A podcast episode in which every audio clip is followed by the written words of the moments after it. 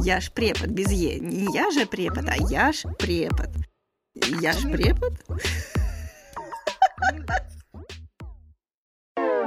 Безделки по безделке.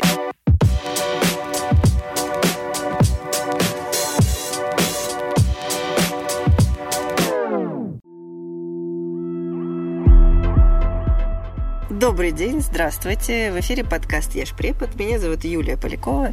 И в этом подкасте я рассказываю про разные штуки, связанные с медиа, образованием, коммуникацией, ну и другими весьма интересными темами. И сегодня мы поговорим, а вернее я вам расскажу про информационную политику. Я уверена, что вы слышали это словосочетание, но вряд ли себе хорошо представляете, что это такое – ну вот представьте, что вдруг на Первом канале появится программа типа Comedy Club. Или, например, наш забайкальский рабочий начнет печатать мимасики на первой полосе. Ну или информационное агентство Читаруна будет публиковать в ленте новостей рецепты и советы по домоводству. Представили? Смешно? Нереально? Но на самом деле вполне реально. Как только эти СМИ решат, что им надо менять информационную политику, так сразу мы с вами их и не узнаем. Ну, сейчас я расскажу почему.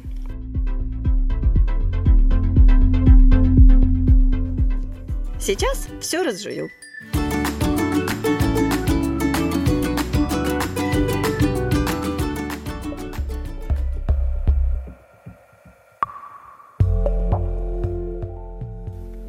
Итак, Информационная политика – это супер важное дело.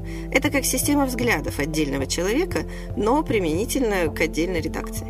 Наши взгляды – это то, что мы думаем о себе, о людях, под каким углом смотрим на мир, на какие принципы опираемся, ну и так далее. Информационная политика редакции точно так же определяет, какие темы будет освещать издание, о чем будет писать, как это будет реализовываться. От информационной политики зависит, например, роль СМИ. Ну, будет это объективный информатор или полезный советчик, а может быть выразитель и защитник чьих-нибудь интересов, ну или активный участник борьбы с какими-нибудь там противниками, ну и так далее. Сразу оговорюсь, информационная политика есть далеко не у всех СМИ. Ну, точно так же, как ну, не каждый человек имеет осознанные и четко сформулированные взгляды. Вот у вас на все есть сформулированные взгляды? Уверена, что нет. С таким человеком, у которого вообще ни на что нет э, сформулированных взглядов, достаточно сложно общаться и решать какие-то совместные задачи. Ну, ты просто не знаешь, как он себя поведет, не можешь предсказать его оценку или выбор решения. Я уже не говорю о том, что понять такого человека достаточно сложно. Ну, мы обычно называем их мутный тип, ну, или как-нибудь еще. Точно такая же история и со СМИ те, у кого нет информационной политики, они, эти СМИ, обо всем и в то же время ни о чем конкретном. Они могут всех поддерживать и одновременно могут быть против тех, кого поддержали вчера. Чаще всего четкая информационная политика отсутствует у тех СМИ, чья основная задача, как бы вы думали, приносить прибыль своему владельцу – а сейчас таких СМИ очень много, к сожалению. То есть они в первую очередь нацелены на коммерцию, а во вторую уже на информирование и так далее. Если в основе редакции не профессиональный журналистский коллектив, а просто группа сотрудников, которые выполняют определенные задачи, то ни о какой информационной политике, в общем-то, речи быть и не может. Ну, примерно такая ситуация у большинства э, временных бесплатных журналов глянцевых или на многих FM-радиостанциях, ну или в каких-нибудь газетах, которые создаются исключительно для извлечения прибыли из объявлений, рекламы, информации, ну и так далее. Это можно записать.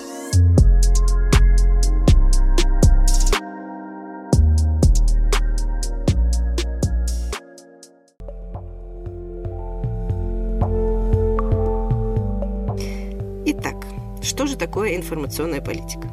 Э, в чем она выражается? В первую очередь в принципах отбора и обработки информации. К ним относят оперативность, актуальность и достоверность. Редакция может им строго следовать, а может отклоняться. Ну, например, не стремиться к оперативности, если это не редакция телевидения или информагентства. Э, например, это редакция газеты. Тогда они будут делать много глубоких аналитических материалов, а их сильно оперативно, конечно же, не выдашь. Ну или, например, редакция может освещать только актуальные события, как, например, информагентство, и не отклоняться уклоняться в прошлое и не давать прогнозов на будущее.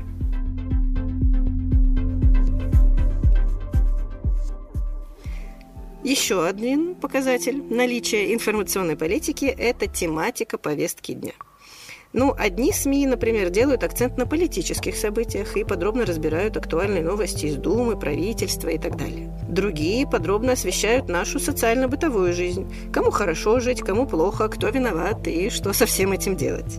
Есть, например, тематические СМИ, женские, для автолюбителей, спортивные, развлекательные и так далее. И для каждой темы журналисты отбирают разные факты. И каждая редакция сделает это по-своему. Ну, например, вы знаете, наверное, немало женских журналов. Э, «Cosmopolitan», «Elle», «Glamour», ну и так далее. Телеканал «Домашний», например. Они все очень разные рассчитаны на разную женскую аудиторию. Ну или, допустим, взять такую тему, как выборы президента США. Одни СМИ расскажут, кто и как победил. Другие расскажут, почему кандидат не победил. Третьи, как это повлияет на Россию. Четвертые, кто теперь первая леди Америки и в чем она ходит. Пятые сообщат нам, будут ли делать ремонт в Белом доме, в каком стиле и какие будут цветы высажены на огороде. Ну и так далее, вы понимаете. Все будет освещено в зависимости от той тематики, которой придерживается конкретная СМИ.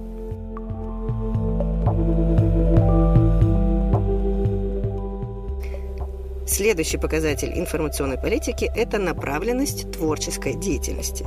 Она может быть позитивно утверждающей, критической, сатирической, полемической, проблемной, дискуссионной, ну и так далее – Редакция чаще всего выбирает подобную направленность, скажем так, стиль, в котором она будет излагать новости и другие материалы, и ей следует. Например, ток-шоу на Первом канале – это полемический формат, а новости в вечернем Урганте – сатирический, а, допустим, новости на сайте правительства, причем любого, позитивно утверждающий. Ну, вы понимаете.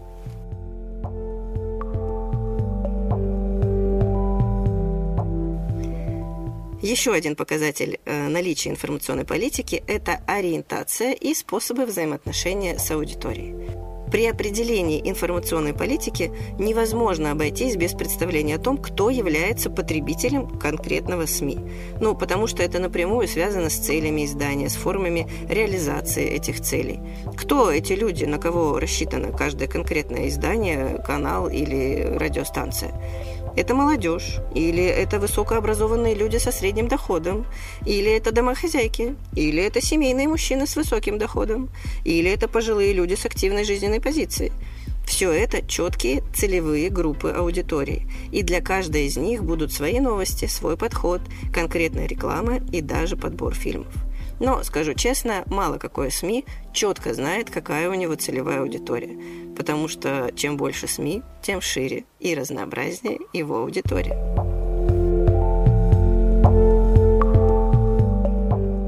Понятно, да? А, понятно.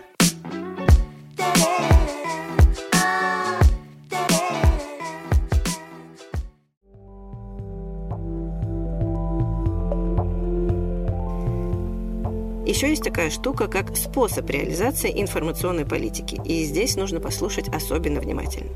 В способах реализации информационной политики есть три возможных решения. Первый – делать акцент на факты. Это обычно характерно качественным изданиям, которые рассчитаны на подготовленную, образованную аудиторию.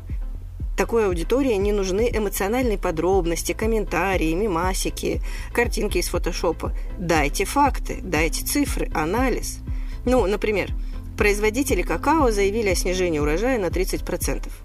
Насколько именно, в каких местах, по какой причине, как это повлияет на цены и так далее. Именно об этом напишет издание, которое делает акцент на факты.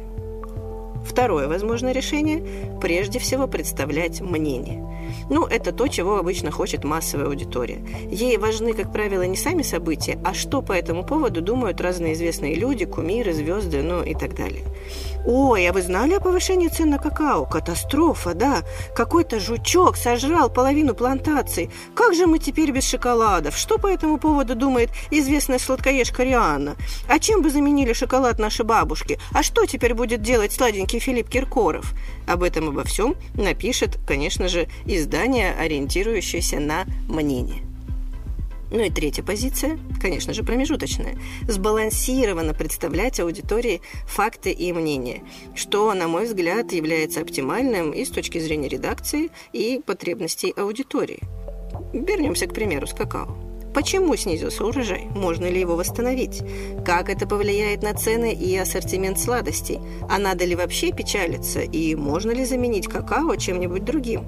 Обо всем об этом расскажет журналист, стараясь и объяснить ситуацию, и не слишком утомить публику цифрами, и привести комментарии каких-нибудь более-менее авторитетных экспертов, а не просто звезд.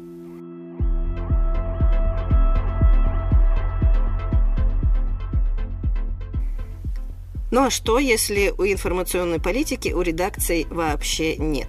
Что теперь, не читать и не смотреть? Ну, ну, конечно же, нет. Такие СМИ бывают очень даже интересными, и на самом деле их очень много. Просто не удивляйтесь, что ваш любимый интернет-портал вчера рассказывал о бомбезном открытии суперсовременного отделения в городском медицинском центре, а сегодня пишет про недовольных ценами пациентов этого же самого центра и подозрениях на недостаточную чистоту их туалетов. Ну, или когда телеканал привлекает психолога в свои программы и берет у него интервью про то, как лучше жить и что со всем этим делать, а потом объявляет его псевдокоучем, разоблачает тренинги и копается в его компроматных фото десятилетней давности. Вот такие э, метания из стороны в сторону как раз-таки и говорят об отсутствии четкой информационной политики. Ну, возможно, тот самый психолог был просто слишком лоялен конкурентам редакции, а врач из медцентра не помог владельцу СМИ избавиться от мигрени. Но это уже называется личностный фактор, и к информационной политике это, как правило, не имеет никакого отношения. Как, впрочем, и к профессиональной журналистике. Согласна. Разобраться в всех этих перипетиях СМИ и политики достаточно сложно. Но ведь для этого вы слушаете э, мои выпуски на канале Ешь Препод на Ютубе и подкасты. Я стараюсь понятными словами рассказать вам, как устроен мир медиа. Ведь я уверена, что именно медиа влияют на нас и на наш взгляд на мир. Вы его уже осознали? Сформулировали? Займитесь этим на досуге. С вами была Юлия Полякова. До новых встреч!